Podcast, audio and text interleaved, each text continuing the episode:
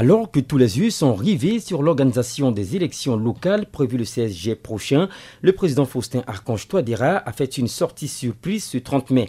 Le chef de l'État a annoncé, dans une adresse à la nation, la tenue d'un référendum constitutionnel le 30 juillet. J'ai donc décidé, après consultation du président de la Cour constitutionnelle et du président de l'Assemblée nationale, conformément à l'article 90 de la Constitution du 30 mars 2016 et l'article 2 de la loi du 13 janvier 2023 fixant les procédures du référendum en République centrafricaine de soumettre au référendum le projet d'une nouvelle constitution de la République centrafricaine. Quelques heures seulement après cette annonce, un décret convoque le corps électoral.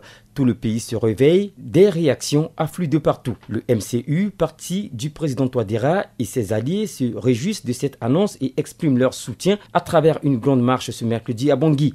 Arthur Bertrand Piri, ministre de l'Énergie et troisième secrétaire général du MCU. Aujourd'hui, la population est venue massivement pour remercier le président d'avoir répondu à sa préoccupation. En tout cas, les mots me manquent pour exprimer exactement, mais je ne peux que féliciter, rendre hommage à ce peuple qui s'est levé comme un seul homme pour demander la réécriture d'une nouvelle constitution et qui est venu aujourd'hui massivement pour remercier son président. Si les partisans du pouvoir se réjouissent de la convocation de ce référendum, dans le rang de l'opposition, c'est l'exaspération. Le bloc républicain pour la défense de la Constitution BRDC promet de faire échec à ce projet. Nicolas Tchangay, ancien Premier ministre et membre du BRDC. La question qui se pose aujourd'hui, c'est la survie d'un peuple. C'est à ce peuple de prendre ses responsabilités. Nous, en tant que leaders, nous allons indiquer la voie à suivre. C'est le peuple qui doit dire que Touadéra, après avoir liquidé les acquis démocratiques, est en train de préparer aujourd'hui un coup d'État constitutionnel. Est-ce que le peuple centrafricain accepte un coup d'État constitutionnel? Oui ou non? Nous allons demander à ce peuple-là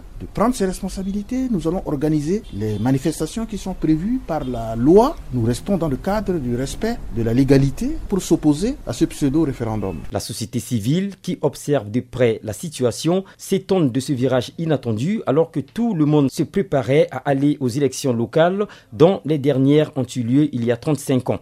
Frédéric Nakombo, membre du réseau Arc-en-Ciel, une plateforme de la société civile travaillant sur les élections. Notre position, c'est quoi? C'est que pour nous, nous ne sommes pas contre la tenue du référendum constitutionnel. Nous voudrions à ce qu'on accorde une priorité ou une importance capitale aux élections locales. Le programme des, élections locales euh, primait sur le référendum. Et aujourd'hui, on est en train de constater que c'est le contraire. Le top est donné par le président Faustin Akonj Touadéra, mais la majorité des Centrafricains s'interrogent encore sur la source de financement de ce scrutin au moment où le gouvernement fait face à une tension de trésorerie. Freeman Sipila Bongui pour VOA Afrique.